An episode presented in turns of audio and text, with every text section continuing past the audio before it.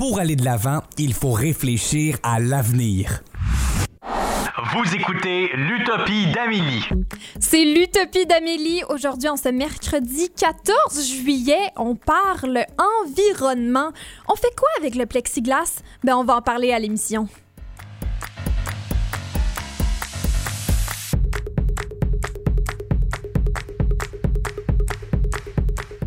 Je sais pas pour vous, mais moi, euh, l'éco-anxiété, là, ça me, ça me gronge. C'est, ma maladie euh, de l'année. Et euh, depuis le début de la pandémie, ça, ça ne fait que s'accroître. J'ai tout le temps peur. Je sais, je sais jamais c'est quoi la bonne chose à faire avec les déchets quand je vais au restaurant, quand c'est ouvert. Je sais plus là comment comment me gérer quand ça vient à l'environnement et là on se pose ces grandes questions là en ce début d'émission Mélodie qu'est-ce qu'on fait avec le plexiglas? Oui, ben moi, c'est une question qui m'inquiète de voir tout le matériel de protection à usage unique, nos masques, les petites euh, bouteilles de Purell aussi qu'on Mhm. jette. Ben ça m'inquiète puis ça me fait euh, réfléchir sur qu'est-ce qu'on va faire avec tout ce matériel de protection là après la pandémie. Mhm. Euh, je sais pas si vous avez des idées, peut-être? Ben, j'ai plein d'idées. Je sais pas si ça va se faire. Je me questionne même, même quand ça vient.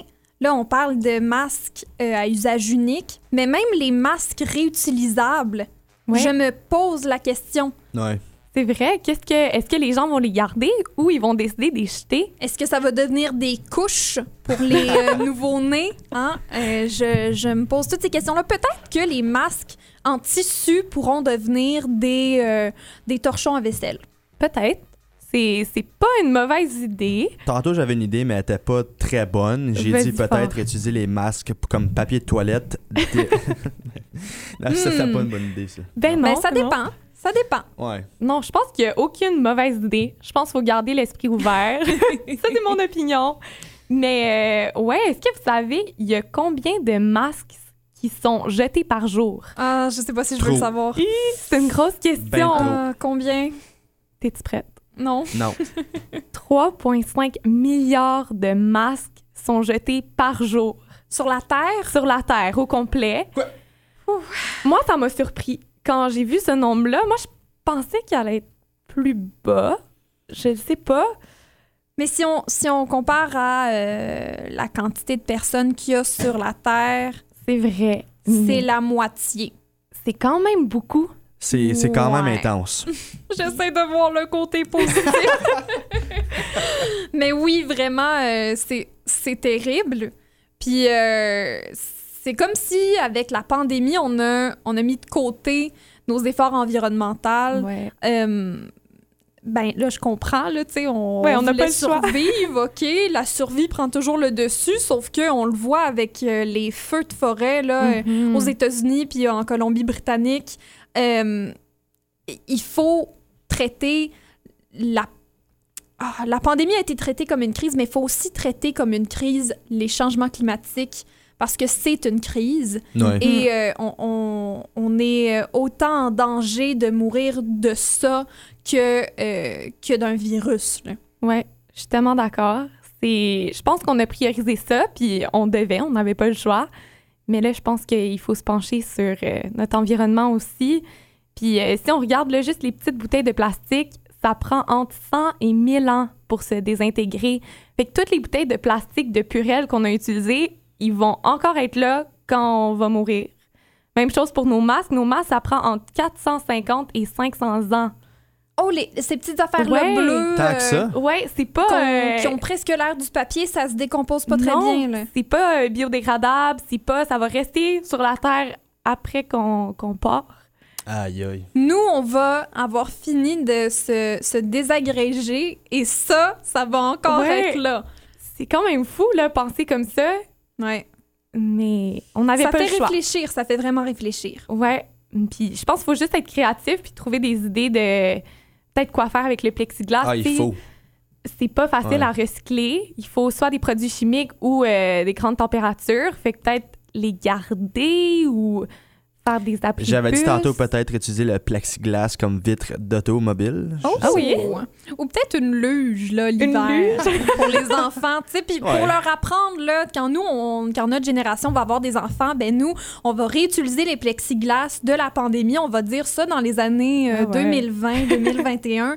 eh bien, on, on mettait ça entre nous, mais maintenant, allez jouer au parc avec vos plexiglas. on appellera plus ça des luges, ça va être des plexis. Non. ben, c'est ça. J'aime le nom. Oui! Ben, Plexi. ça marche plexiglas, tu sais, comme sur la glace pour glisser. Ah, c'est brillant. Et Moi, c'est je pense que c'est concept. On part notre compagnie de plexiglas. Moi, je pense que ça va vraiment bien marcher. Eh bien, j'espère que euh, notre invité David Roy de la Maison Tucker, euh, qui est stagiaire là-bas, va pouvoir nous donner des meilleures idées que ça, qui sont... euh, j'espère que ça sera pas trop décourageant parce qu'on va parler de dépotoirs et de déchets, mais je pense qu'il y a du positif puis qu'on est capable de trouver des solutions là-dedans. Et on rencontre aussi Nicole Beauchamp parce que là, nous, on a vécu la pandémie d'une certaine manière, mais les aînés, les retraités actifs, eux, ont vécu ça peut-être différemment, peut-être pas. Peut-être qu'on va se rendre compte que finalement, on se ressemble plus qu'on le croyait. Et euh, dans le fond, on va parler avec elle de la perspective interg- intergénérationnelle de cette dite pandémie-là. Et tout de suite après la pause, eh bien, on rencontre Kelly Raffray qui revient à chaque semaine pour nous parler nutrition. Et aujourd'hui, on parle de comment gérer notre alimentation. Oh, ça, c'est pas chose facile. Alors, euh, j'ai bien hâte de discuter avec elle. Mélodie Lorquet, Philippe Bourdeau, merci d'être avec moi. Moi, c'est Amélie Trottier et j'animerai euh, l'émission avec vous euh, jusqu'à 13h. On se retrouve tout de suite après la pause à l'Utopie d'Amélie.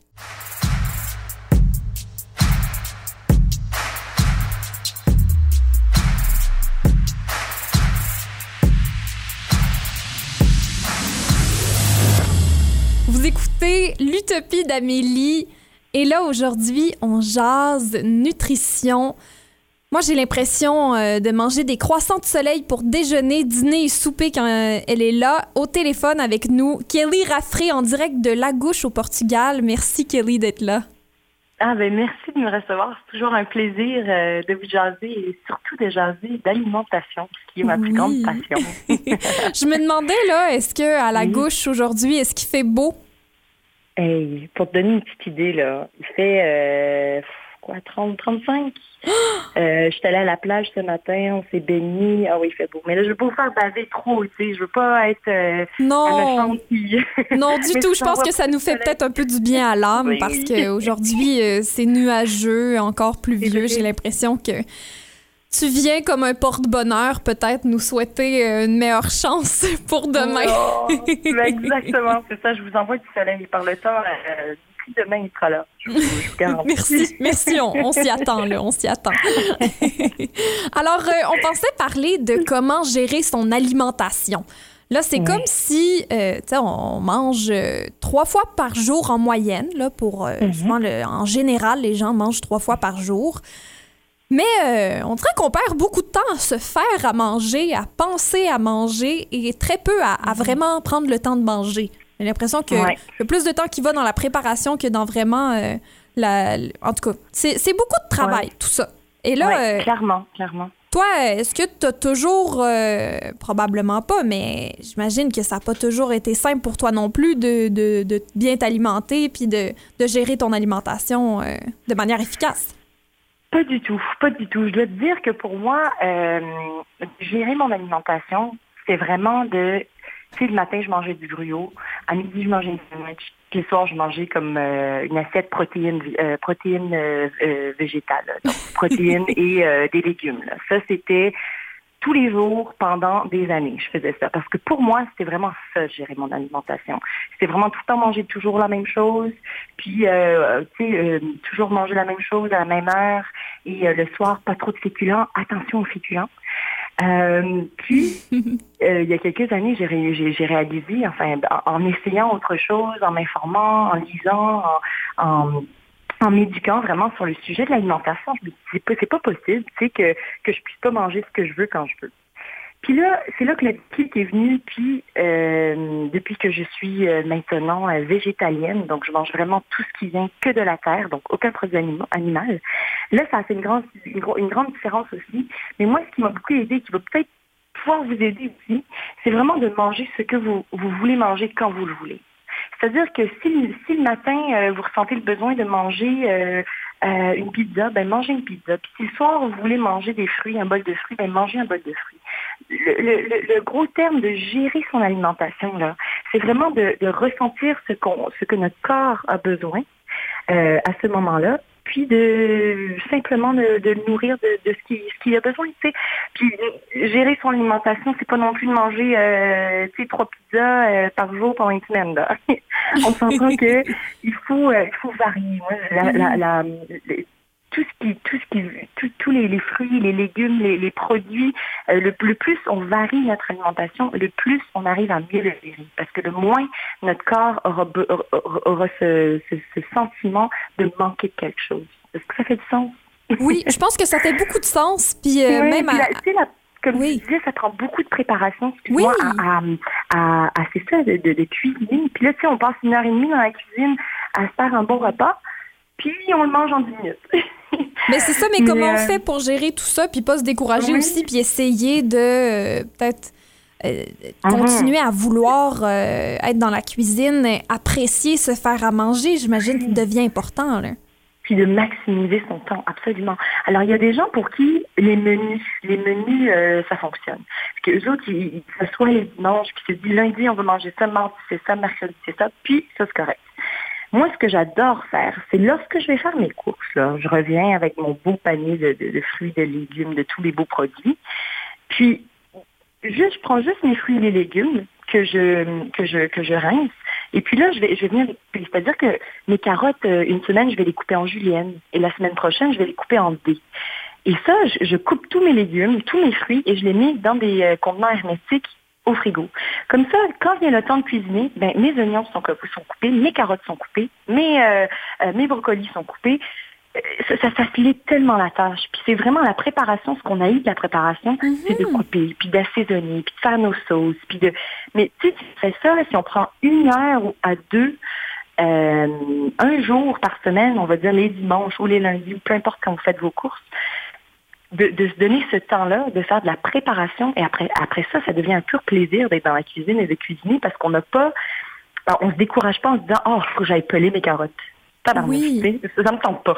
Mais ça vient aussi mais, de là, euh, la popularité des, des, boîtes de prêts à cuisiner, là, parce que la plupart oui, des aliments sont, sont déjà coupés, mais mais c'est vrai qu'on peut le créer nous-mêmes, ces boîtes-là, ben, là, puis, puis les préparer à la maison. J'ai jamais pensé à ça, moi, de, de, changer la manière que je coupais mes carottes d'une semaine à l'autre, juste mais pour euh, changer les choses. des carottes en julienne pendant deux mois, euh, ça devient plate. Là, les carottes en julienne, puis c'est même pas... C'est un, un, un, côté, parce que le goût, il reste pareil. Ta carotte, elle va toujours goûter pareil, mais c'est le côté texture, puis tu vas peut-être aussi te dire, ah ben, les carottes en julienne, ça va pas trop dans un riz brouillé. C'est un riz comme style stir fry, un riz cantonné. Mais si tu as des, des carottes en, en, en cubes, ben cette semaine-là, tu vas te dire, ah ben oui, un riz cantonné, ça serait bon avec des petites carottes en, en. Tu sais. Mais là, il faut, il faut vraiment... Euh, il faut vraiment se laisser aller. Puis je pense que la semaine prochaine, on parle d'imagination. Hein. Oui. On, on, va beaucoup parler de ça. Puis comment est-ce qu'on peut justement euh, laisser parler nos, nos mains, là, comment, comment créer en cuisine, puis comment avoir du plaisir en, en, en cuisine? Oui, parce que euh, reste que c'est quand même un art, euh, la cuisine. Ah, ben oui, on va se le dire. Hein? Oui, quand on est seul, oui. Kelly, là, oui. on va dire qu'on que, par exemple, là, mes parents sont partis en voyage, mon copain est pas disponible, il travaille toute la soirée, et là, il faut que je me fasse à manger par moi-même. Pas que mm -hmm. euh, je sais pas comment, mais mon Dieu, que mm -hmm. on dirait que c'est moins intéressant de se faire un gros repas ou euh, même de bien manger. Je, je, pré je, préfère comme mettre une pizza au four puis pas y penser deux fois, mais je me sens pas aussi bien que si j'avais euh, mieux mangé, par exemple. Mm -hmm. Puis, ben, ça revient à ça, tu sais, ça revient, euh, c'est comme, c'est la même chose que d'aller s'entraîner. Tu sais, il y a des jours où on se réveille, ça ne tente pas de faire un workout, ça ne tente pas d'aller courir, ça ne tente pas de faire du yoga ou d'aller lever des, des, euh, des poids lourds. Mm -hmm. Mais après l'avoir fait, on se sent comment? Tu, sais, tu te sens extraordinaire, tu te sens oui. tellement bien, tu te sens, es fier, euh, puis ton corps, il, il, te remercie pour ça. C'est la même lorsqu'on s'alimente. Donc, c'est-à-dire que oui, tu peux mettre ta pizza vite fait dans le four puis dire, bon, mes parents sont pas là, c'est facile. Moi, j'ai pas le temps de cuisiner ou j'ai pas nécessairement le, le, les capacités. Souvent, on se sent pas capable de cuisiner. Mais la cuisine, là, c'est vraiment une question de goût. que tu, tu veux te préparer euh, une petite omelette, tu coupes tes petits légumes, tu, prends tes œufs, tu, tu, mets tes petites épices, tac, tac, tac, c'est fait vite fait en, en, en 10 minutes. Puis c'est vraiment aussi, euh, tu dis, euh, tu sais, quand, quand tu es seul, oui, tu n'as pas nécessairement envie de cuisiner parce que tu, tu n'as pas ce, cette opportunité de partager un repas avec quelqu'un. Ça, c'est Mhm. vraiment toute une expérience. On aime ça, partager la nourriture avec d'autres gens pour connaître euh, leur opinion de, de, de, ce qu'ils ont aimé, ce qu'ils n'ont pas aimé, etc. Mais, mais, mais c'est vraiment de, de se pousser à le faire, vraiment, parce que tu sais, n- notre corps, là, on, on- on a besoin de, on a besoin de, mettre du bon gaz. Tu sais, dans ta voiture, tu mets pas du, tu, mets pas du, du mauvais gaz, elle, elle avancera pas. Puis c'est la même chose. Dans son corps, il faut, faut, faut qu'on se nourrisse de bonnes choses pour qu'on puisse avancer, pour que mentalement on soit bien et physiquement on soit bien. Puis ça, c'est c'est vraiment de, de s'éduquer et de se, le, de se le répéter. Puis c'est pas, ça veut pas dire de manger des salades tous les jours ou des légumes ou des fruits tous les jours. C'est pas ça que je suis en train de dire. C'est de manger ce que notre corps ressent et a besoin de manger. Puis là, c'est vraiment de vraiment faire de l'introspection, l'introspection, pardon, puis de se dire qu'est-ce que mon corps a besoin, qu'est-ce que j'ai besoin, qu'est-ce qui est bon pour moi. Puis ça varie d'une personne à une autre. Mais c'est, tu sais, quand tu dis qu'est-ce que je fais quand je suis dans une cuisine tout seul, puis mes parents sont pas là, tu tu capotes un peu là, t'es, pas sûr. Oui, puis Mais- même, même si on n'est plus chez nos parents ou si euh, Ouais. tu on est tout seul à la maison, des Mais fois c'est décourageant. ouais. T'arrives euh, à la maison après une grosse journée de travail, là, tu fais j'ai juste Mhm. le goût d'avoir quelque chose de prêt tout de suite. Ouais. Pas avoir à Ouais. m'inquiéter de tout ça, mais euh, la comparaison ça, ça- avec l'entraînement, c'est c'est une bonne comparaison. Je vais me rappeler puis, ça fait, ce, qui est bien aussi de la cuisine, c'est que tu, tu peux faire un plat puis réchauffer le lendemain. Ah, c'est Ouais. pas magique. Tandis qu'un entraînement, tu peux pas t'entraîner un jour pour deux, tu sais. C'est vrai. Fait qu'on a cette beauté de pouvoir, justement, quand je parlais de riz cantonné, tu fais un gros riz cantonné, tu t'en, tu t'en gardes un peu, ou tu fais une grosse soupe, tu le mets au congélo, hop, petite soupe, tu le décongèles, tu le réchauffes un peu, puis ta soupe est prête. C'est juste de faire du surplus aussi, de faire des grosses quantités et de pouvoir les conserver. Puis c'est tout. Parce que là, tu cuisines une fois, puis tu as tes repas pour toute ta semaine. C'est comme Mhm. couper ses carottes, ben t'as tes carottes pour toute ta semaine. T'auras t'auras plus à les couper, tu t'as juste à les faire une fois. C'est une Donc, excellente euh, idée, ça, de, de préparer les choses à l'avance. Si seulement on pouvait faire ça avec l'entraînement physique aussi. ça serait bien, n'est-ce pas? Ah, ça serait vraiment bien. Merci beaucoup, euh, notre chère passionnée de nutrition, Kelly Raffray, d'être venue nous Mm. Ça jaser. euh. plaisir, Ça me fait tellement plaisir. Merci à vous de m'écouter. Ah, puis j'ai une question pour Phil. Euh, Oui, euh, céleri, beurre de pinot, ça a donné quoi finalement? L'as-tu, euh, est-ce que tu l'as testé? Je l'ai pas essayé encore. Ah, va ah, falloir euh, y revenir la semaine prochaine. Ah, Philippe. là-dessus la semaine prochaine, alors. Si seulement. Eh bien, on en reparle la semaine prochaine, puis on parle aussi de l'imagination et de la créativité en alimentation. J'ai bien hâte de t'entendre là-dessus, Kelly Raffray. Merci. Génial. Ben, je vous remercie beaucoup, puis je vous envoie beaucoup, beaucoup de soleil, beaucoup d'amour en cette journée pluvieuse. Merci. À vous tous. Et nous, euh, à l'Utopie d'Amélie, on se retrouve tout de suite après la pause et on parle d'environnement avec euh, David Roy, stagiaire à la maison Tucker. Restez avec nous, on parle dépotoirs et déchets.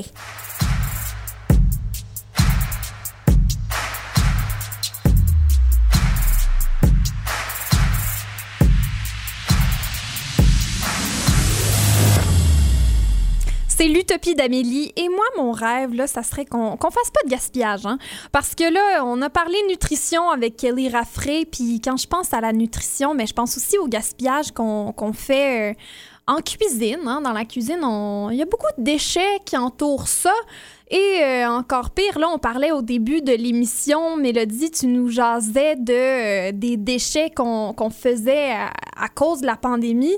Mais là, tu as vraiment des faits à nous donner. Là. Ah oui, la production des plexi- de plexiglas, mon Dieu, c'est un mot difficile, elle a augmenté de 300 puis la vente de purelles, elle a augmenté de 600% Fait que ça, ça fait que tout le plastique des plexiglas puis les bouteilles de purelles se retrouvent dans nos dépotoirs, se retrouvent dans nos centres de recyclage, puis ça va rester là pour encore des centaines d'années. Oh, ça c'est long, ça c'est assez euh, atroce de se rendre compte de, de Ouais. l'impact que la pandémie a eu, mais mais on est bien chanceux. À l'Utopie d'Amélie, on a le plaisir de jaser avec David Roy, qui est stagiaire à la maison Tucker. Merci David d'être là avec nous. Ah, avec plaisir. Alors, toi, tu travailles à la Maison Tucker euh, comme stagiaire. Est-ce que tu pourrais nous donner un peu euh, un aperçu de ce que tu fais là-bas? Euh, oui, certainement. Donc, euh, à la Maison Tucker, on appartient à 30 acres euh, de forêt, de marécages et de terre. Et, et of course, une, une très belle maison qui héritage qui est assez plus vieille que la ville dans laquelle elle est, le Rockton. Wow. Euh, donc, ma- mon emploi un peu, c'est on, on focus sur la durabilité. Donc, euh, en ce moment, c'est de faire le, le bilan de qu'est-ce qu'on fait euh, et aussi d'essayer de rentabiliser la terre d'une manière durable pour un peu subventionner nos activités et aussi parce que, of course, le but, c'est pas de faire un profit, c'est d'enseigner au monde à propos de la, Mhm. la durabilité et aussi d'éduquer les enfants, les adultes, tout le monde vraiment à propos justement de la durabilité, donc le jardinage, la pollinisation, euh, la décomposition avec euh, les fungi, euh, les, les champignons. Donc vraiment de ramener un peu sur Terre, comme on, si on peut dire, le monde. oui. De se parce que justement, Terre, j'ai, oui. par- parlant de déchets, justement, j'ai aussi travaillé au déportoir de Clarence Johnson dans la même ville. Puis j'ai vu vraiment euh, le, le problème, c'est euh, le problème dans la cuisine est le même qu'on peut à la- au dépotoir. C'est le fait qu'on a un peu perdu euh, contact avec les logistiques. Hmm. Donc, euh, on parlait de plexiglas, on parlait de purel. Euh, ce ne sont pas des choses à qui on connaît quelqu'un qui fait qui, qui fabrique ces choses-là avec, avec fierté. Donc, si on retourne juste deux générations, trois générations dans le passé, tout était fait à la main. Non, tout était fait si. Pardon, je fais ça. Comme les chauffons. Euh, bon, ça, c'est ça, comme si on retourne de deux générations passées. Donc, tout ce que tu avais, c'était toi qui le faisais. Aussi, si c'était pas toi qui le faisais, tu avais besoin d'entretenir. Donc, euh, la spécialisation, les qualités des gens tournaient autour justement de la durabilité, de faire sûr que nos ressources sont bonnes puis qu'ils nous durent assez longtemps. Parce que la vie n'était pas facile, euh, surtout dans les, les- régions rurales comme, comme ici, euh, au Canada. Mais là, euh, justement, avec la globalisation, la, mondial- la mondialisation, globalisation, c'est un anglicisme, Euh, avec la, mondialisation, on, on voit justement une accélération de ces logistiques-là. On, on est capable d'aller chercher plus loin euh, nos ressources qu'on faisait nous-mêmes avant. Donc, le problème que ça cause, la, la conséquence, le montant de déchets qu'on voit maintenant, euh, le montant de gaspillage qu'on voit maintenant, euh, parce que justement, ces choses-là ne sont pas associées avec un Mhm. visage. On n'associe pas la, la chose avec la labeur de quelqu'un. Donc, c'est vraiment, c'est devenu vraiment facile en tant qu'être humain pour nous autres de juste aller en chercher un autre, aller en Ouais. acheter un autre. La consommation, c'est devenu vraiment, vraiment facile. Est-ce que tu pourrais nous dire un peu ce qui se passe, euh, puisque tu l'as, tu l'as vécu euh, en travaillant dans le dépotoir? Est-ce que, qu'est-ce qui se passe concrètement là, avec les déchets quand ils arrivent au dépotoir? Donc, on, on, va commencer avec un peu de positif. Euh, au moins, on, a, on, on- s'aperçoit, on le sait, surtout le monde qui travaille là-dedans, qu'il y a trop de déchets, qu'il y a trop de gaspillage. Donc, euh, comme Clarence Surafine le fait, on, a- on établit un centre de tri. C'est plus ou moins le... euh, on peut dire euh, la ressource que le monde, les gens vont vers en ce moment. Mhm. Parce que, euh, si vous ne le saviez pas, beaucoup de nos déchets au côté municipal, partout au Canada, on les envoyait ailleurs. Oui, on Puis, les euh, vendait. On les vendait oui, on à l'international. ben oui. On les vendait à l'international, donc ça se faisait shipper ailleurs. Puis là, avec euh, le, le- le COVID, avec la crise qu'on a avec les, les- la Chine, mais qu'on est encore avec, on peut dire, Mhm. euh, ça, ça, ça, ça marche pas. Le- les gens ont arrêté, d'accepter nos déchets. Puis euh, ça, ça se trouve que le Canada, on est euh, un des plus gros pollueurs au monde euh, par le montant de gens qu'on a. Ben, Mais c'est, positif. Je suis contente d'entendre qu'on, qu'on vend plus à l'international. Je ne le savais pas. Non, c'est ça. non, parce que suis certain que c'est des grosses compagnies qui vont encore le faire. Oui. Mais beaucoup de ces logistiques-là, surtout au niveau des petites municipalités, Mhm. euh, non plus ces, ces, ces, ces, ces routes-là. Donc, euh, beaucoup de ressources, beaucoup de municipalités se sont trouvées un peu, comme on, si on peut dire, avec les culottes baissées. Donc, euh, avec l'urgence, il faut trouver une manière de, de gérer nos déchets parce que là, c'est ça. C'est nous qu'on voit. euh, on- on- Ouais. C'est nous qui va voir les conséquences parce que si les déchets sont encore juste à côté de nos maisons, dans notre eau, euh, dans notre air, euh, qui, qui est justement le problème. Donc euh, là, pour le dire, une fois rendus les déchets, euh, une fois qu'ils ont été triés, euh, ils sont Donc, juste on- mis La dans, plupart des en choses pile? qu'on peut, la, la plupart des choses on peut recycler. Donc, on peut donner, un- je vais donner un exemple de qu'est-ce qui est recyclé euh, en ce moment ici. C'est tout ce qui est plastique, tout ce qui, est, ce qui a un numéro de plastique. Parce que je vous l'ai dit, le numéro, c'est ce que c'est un numéro, parce qu'il y a beaucoup, beaucoup de plastique. Il y a encore beaucoup de compagnies qui le font, qui ne mettent pas un numéro, qui n'indiquent pas quelle sorte de plastique, donc qui ne peut pas être recyclé. Donc, il va au déchet. Mais il faut Euh, faire attention aussi parce que c'est pas non plus parce qu'il y a un numéro qui est recyclable. Non, c'est ça, parce que, euh, ben, techniquement, ça devrait, parce que le numéro devrait indiquer aussi avec le triangle euh, qui Mm. marque qui est recyclable. Mais là, on va, dépendant du sort de plastique, ça prend une, euh, différentes températures ou différentes techniques, comme on va dire le styromousse, qui est quand même assez unique. Euh, c'est juste de l'air, dans le fond, donc il faut faire fondre, qui est beaucoup, une technique beaucoup différente des autres. Il faut plus le broyer Oui. avant, avant de faire n'importe quoi. Euh, mais là, c'est ça, le plastique, euh, les, les, le- les pneus de voiture sont recyclés, mais on en produit en quantité industrielle, comme Mm. beaucoup, beaucoup, beaucoup trop. Justement, si tu penses que ta voiture, tu changes des pneus à chaque deux, trois ans, puis tu en amènes quatre au dépotoir, puis tout le monde dans ta ville, deux chars par, par maison, ça commence à additionner à beaucoup de pneus. Oui. Euh, ça, c'est recyclé. Heureusement, c'est en partnership avec d'autres euh, organisations euh, au niveau provincial. Ça varie euh, beaucoup de, de- de municipalité à municipalité, de province Oui. à province. C'est pas toutes Oui. les provinces qui recyclent toutes les sortes de plastique. Euh, souvent, on dit qu'en Ontario, notre système de, de recyclage n'est pas aussi Non, parce développé que celui du Beaucoup, Québec. même, même dans toutes les politiques, dans tous les domaines, dans tous les, les ministères, si on veut dire, dans tous les, les sujets, c'est vraiment, on, on, on- on donne vraiment tout le fardeau aux municipalités. mhm. qui, euh, ici, à cause depuis les, années 2000, depuis l'amalgamation des municipalités, depuis la création de il y a le upper tier puis le lower tier municipality, ça, ça, comment je pourrais dire ça, ça cause obstacle. Parce qu'il y a souvent euh, friction, mais pas friction, mais souvent malentendu entre les municipalités du euh, lower tier puis les municipalités, après ça, le, le conseil des maires au niveau presque Russell, puis la- le monde- la- les délégations puis les responsabilités sont pas très bien définis. là. Donc, Mm. euh, ça nous a créé un peu un... Ça nous a mis un peu dans un... euh, je peux dire ça? Et. Dans le pétrin? Oui, c'est ça, ça nous a mis dans le pétrin parce que euh, déjà qu'on a un côté rural qui a beaucoup moins de ressources, qu'il faut faire compétition avec les compagnies d'Ottawa, Mhm. euh, avec les emplois d'Ottawa, avec vraiment l'économie d'à côté. Euh, donc, euh, le problème que ça cause, c'est qu'ici, on a moins de capital. Donc, le monde a plus tendance à vouloir juste aller à Ottawa pour aller chercher leurs biens, ou même pour euh, leur emploi, même s'ils ont une business locale, d'aller chercher leur, une partie au moins de leur leurs clients à Ottawa parce que c'est plus sécure au niveau financier. On peut pas on peut pas blâmer les gens de faire ça.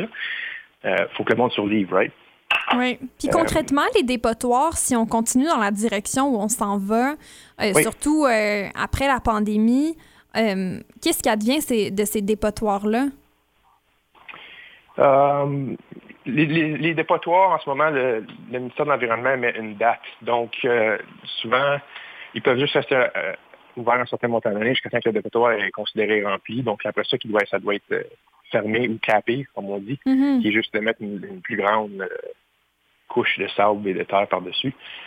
Euh, puis après ça, de mettre des tuyaux pour euh, mesurer le montant de méthane, mais ça reste là.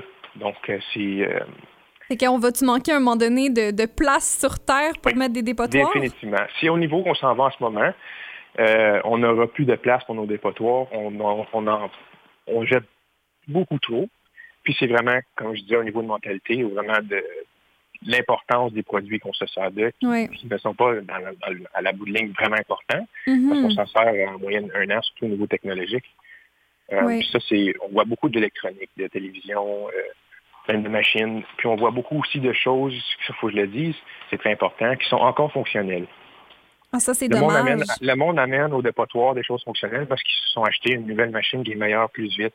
Puis ils savent pas Euh, quoi juste faire plus avec. aussi, ils n'ont pas besoin de la nettoyer, de la, la- l'ancienne, ils peuvent juste une Hmm. Euh, les, euh, les imprimantes, c'est une chose qui est, euh, qui, qui est bâtie, qui est faite pour amener au dépotoir, si on peut dire.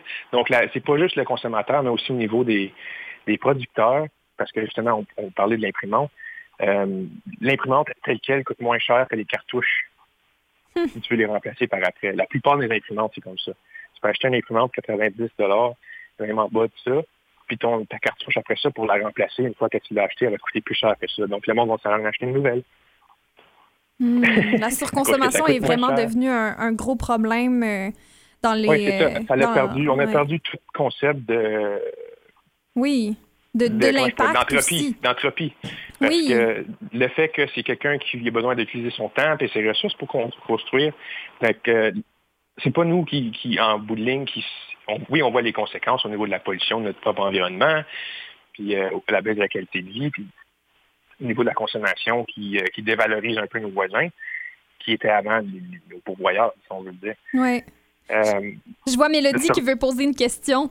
Ouais, Oui, oui. ben moi Je me demande, euh, je sais pas jusqu'à quel point tu as écouté le film, mais est-ce que tu penses qu'on s'en va dans un monde comme dans Wall-E? où Le, que... ok, ouais. le film avec Euh, le petit robot. dystopian, oui, que Ouais. c'est vraiment juste euh, de, la, de, de la garbage, puis il n'y a presque plus rien qui Ouais. pousse. Euh, ben, c'est plate à dire, mais on, à certains endroits, on vit déjà dans ce monde-là. C'est vrai. Puis vraiment, comme je, comme je disais, vu nos, nos- la mondialisation fait en sorte qu'on peut envoyer nos, nos garbage ailleurs, qu'on peut faire venir nos produits de vraiment loin. Donc, si on va aux, endroits, comme justement, j'ai travaillé au dépotoir pendant huit mois, être là chaque jour, pendant 40 Mhm. heures semaine, euh, je me sentais comme dans Wally, si on peut dire. Ouais. Puis, Juste euh, le monde, c'est oui. incessant, le monde incessant, incessant, incessant, même de, de la nouvelle mhm. on dirait quasiment que c'est justement notre, notre- notre consommation, notre production de déchets est infinie, Ouais. on dirait. On dirait que les gens se sentent pas toujours concernés non plus, comme si euh, on blâme beaucoup les, les grandes industries, les grandes compagnies, les gouvernements pour euh, les déchets puis la pollution. Mais euh, de ce que je comprends, de ce que tu es en train de nous dire, c'est que chaque individu a un, un apport là-dedans et peut faire une, une différence en contrôlant ses déchets et sa consommation.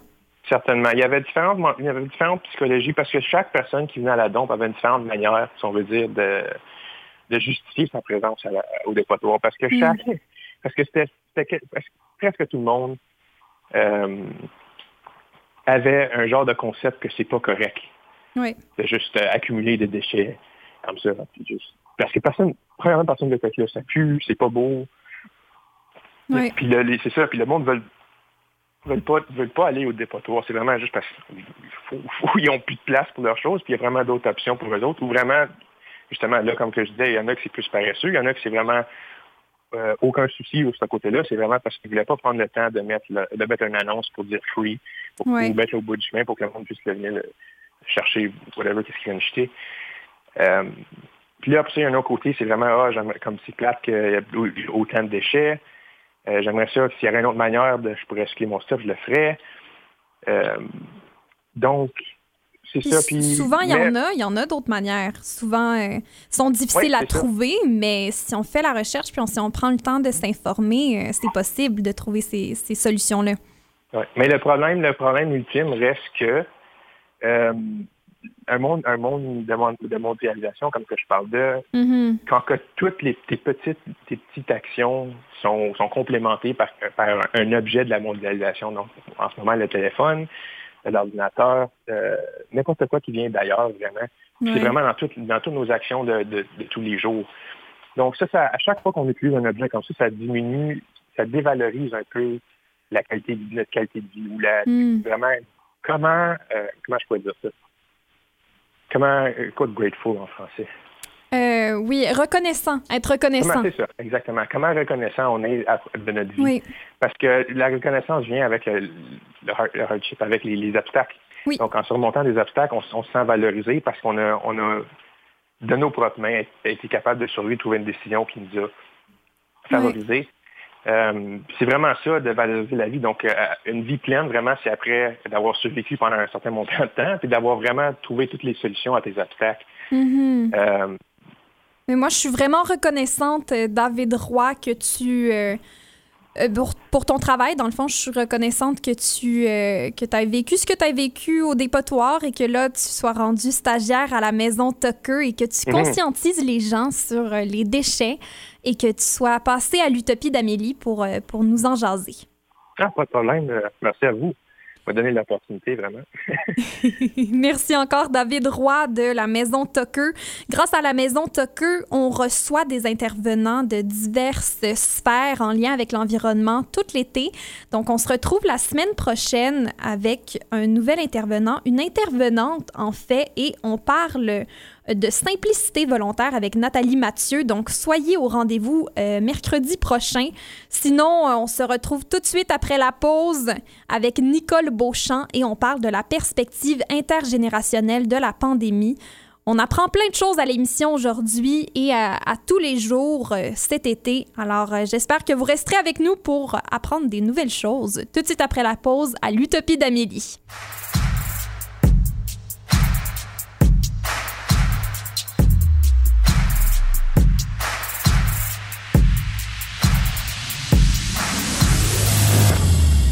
Écoutez toujours l'Utopie d'Amélie et j'ai beaucoup, beaucoup de plaisir à animer cette émission-là parce que ça me permet de jaser avec des gens que j'aime pour parler de sujets qui m'inspirent, qui m'intéressent. Et là, pour terminer cette émission euh, du mercredi où on a parlé euh, de l'environnement, où on a parlé de nutrition, ben là, je voulais une perspective intergénérationnelle de la pandémie. Donc, j'ai communiqué avec ma chère Nicole Beauchamp. Vous la connaissez probablement parce qu'elle animait une émission à Unique fait matière grise pour les, euh, les retraités actifs, comme elle aimait beaucoup dire. Alors, Nicole, merci beaucoup d'être avec moi. Tout le plaisir est pour moi. Bonjour, Émilie. Alors là, euh, comment ça a été pour toi, la pandémie? Euh, puis comment ça a été, tu crois, pour, pour ta génération? Bien, c'est difficile de parler pour toute une génération, mais je pense que je peux parler pour un certain groupe de, de retraités actifs qui ont ça m'inspire, mettons, quatre réflexions. Voici. Euh, quand on vieillit, chaque petit bonheur compte. Hmm. Alors, quand on va prendre un café avec une amie, quand on organise un petit souper, quand on va au chalet de quelqu'un, ça, c'est des moments de joie là qu'on goûte vraiment. Parce qu'on se dit, hey, c'est ça le bonheur, c'est ça l'amitié. Puis, durant une pandémie, tout ça nous a été enlevé. Mm-hmm. Puis, l'autre chose, c'est que quand on... Maintenant, je veux pas juste me plaindre, mais la difficulté, moi, j'ai vu que c'était principalement ça. Deuxièmement, quand on vieillit, on est toujours, on est très préoccupé par la forme physique. Et rester en forme, euh, faire des exercices, avoir un programme d'exercice, avoir un sport qu'on pratique régulièrement, c'est vraiment important. Alors, pour beaucoup de personnes, la pandémie est venue voler ça. Ouais. Ensuite, quand, puis là, je parle des gens, bien sûr, parce que les gens de ma génération ont le, le grand bonheur d'avoir une sécurité financière. Pas tout le monde, mais en général, un large pourcentage. Donc, on n'est pas à la dernière scène, comme on dit. Donc, on peut se permettre des petits bonheurs. Puis on dit, mon Dieu, j'ai travaillé toute ma vie pour faire tel voyage, j'ai travaillé toute ma vie pour voir mes petits-enfants, puis là, je peux pas. Alors, c'est toutes des choses qu'on a vécues durant la pandémie comme des espèces de petits vols. Et puis moi, je me sentais des fois comme une auto-tamponneuse. J'arrivais dans une direction, ah, ah, on peut plus y aller. On change de bord. Non, ça, c'est plus permis. Alors, j'avais j'avais beaucoup de... Il y avait des jours où j'étais très frustrée. Oui. Je sais qu'il y a des aînés qui ont pris ça très, très durement. C'est pas rare que des gens ont pensé même à quoi bon vivre, je devrais m'enlever la vie, euh, ça sert à rien, je vois plus le bout de ça, euh, surtout quand c'est l'hiver, quand on peut pas voir ses petits-enfants, quand on mhm. voit que les gens autour de nous ont des problèmes aussi, euh, ou même la culpabilité d'être bien alors que les autres sont moins bien.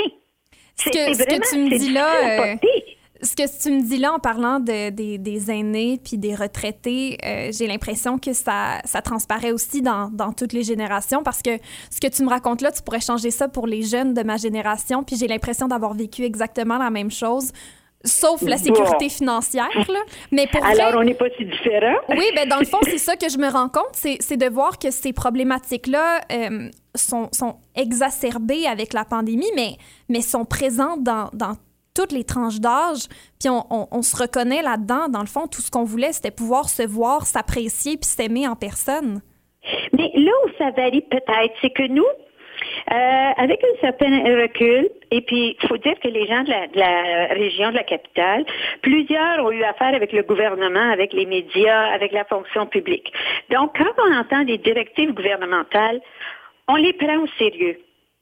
Mais le revers de ça, c'est que quand les directives, les consignes sont pas cohérentes, Oui. on devient très frustré. Oui.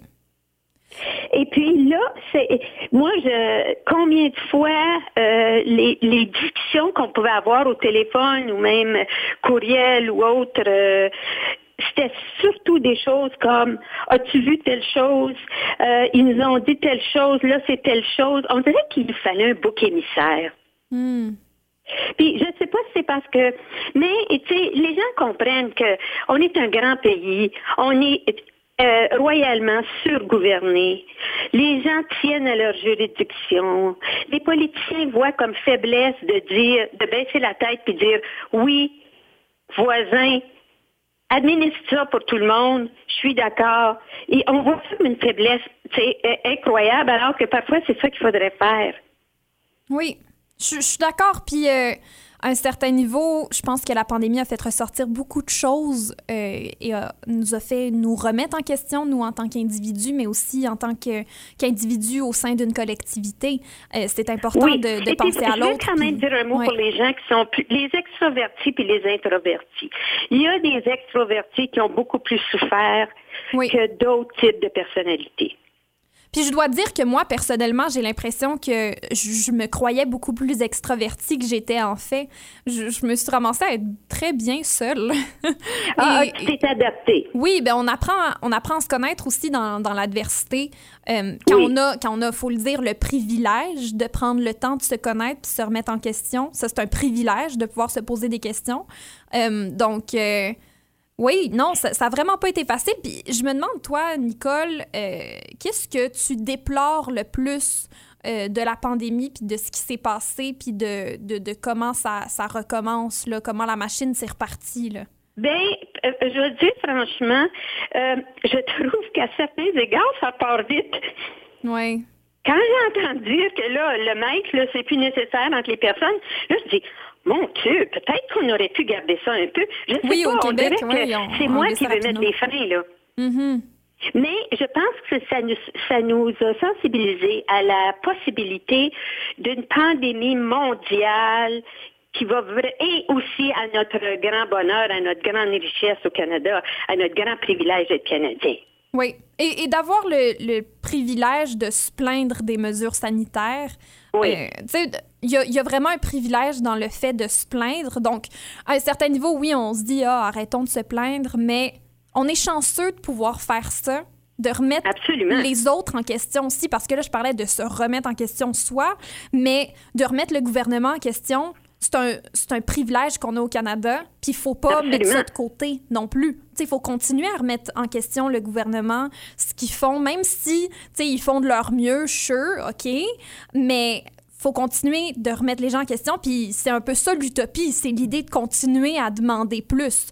Euh, Oui, ouais. mais là, moi, je, je pense aussi, euh, il y a des petits, la pandémie m'a obligée personnellement, là, pour rester euh, les deux pieds sur la terre, là, puis la tête ses épaules, euh, à poser des petits gestes. On, on peut, on peut faire beaucoup de petites Oui. choses euh, qui améliorent le sort des autres et qui nous Oui. procurent du bonheur.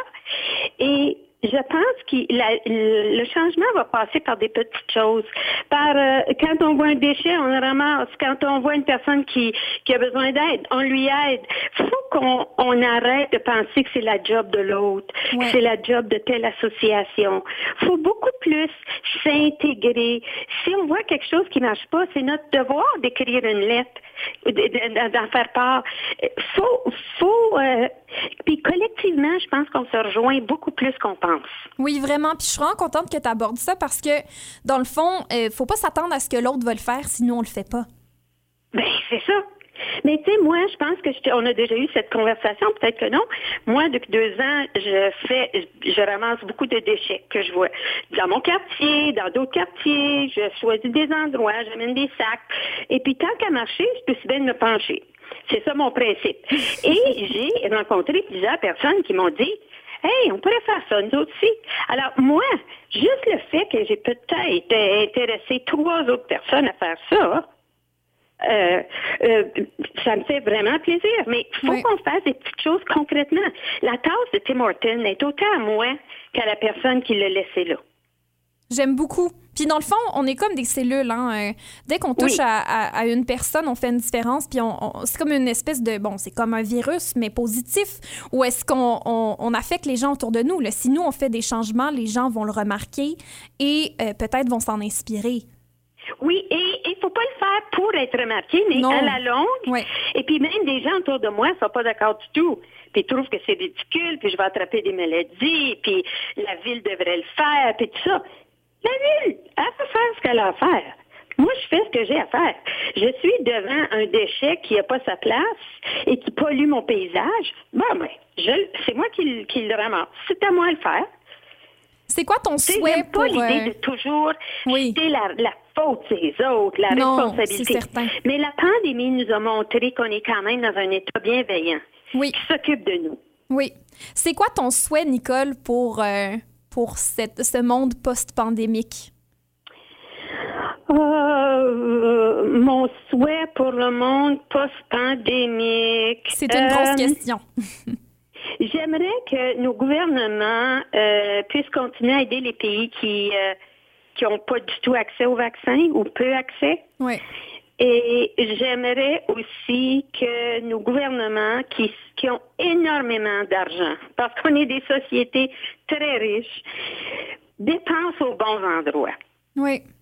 C'est- J'aime beaucoup ça. c'est- tellement utopique. Oui, puis il n'y a, rien de- y a rien de négatif euh, dans le rêve.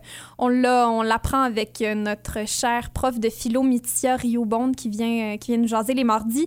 Alors, euh, Nicole Beauchamp, merci beaucoup d'être toi venue euh, nous parler de cette perspective-là intergénérationnelle qui finalement euh, se rapproche beaucoup plus de celle de tout le monde d'autre qu'on le pense. Ben, c'est un beau constat. C'est un beau constat. Puis, euh, je, tu sais, j'aime pas les mots résilients, puis tout ça, mais vraiment, franchement, ça nous a obligés à pousser dans des directions où on ne serait pas allé. C'est très vrai. Merci encore, Nicole Beauchamp, pour cette Au perspective plaisir. intergénérationnelle-là à l'Utopie d'Amélie. On a eu le plaisir d'avoir à l'émission David Roy, stagiaire à la maison Tucker, pour parler de déchets et de dépotoirs et de ce qui se passe là. Je suis certaine que David aurait été très content de, de t'entendre, Nicole, parler euh, de, de, de toi qui ramasse les déchets. Et on avait aussi Kelly Raffray euh, qui nous parlait euh, de nutrition au tout début de l'émission. J'ai eu le plaisir d'animer cette émission-là. Moi, c'est Amélie Et j'avais Mélodie Lorquet euh, pour son aide à la recherche. Merci beaucoup. Et Philippe Bourdeau à la console, à la mise en onde. On se retrouve demain pour une toute nouvelle émission de l'Utopie d'Amélie au 94.5 Unique FM. Soyez là.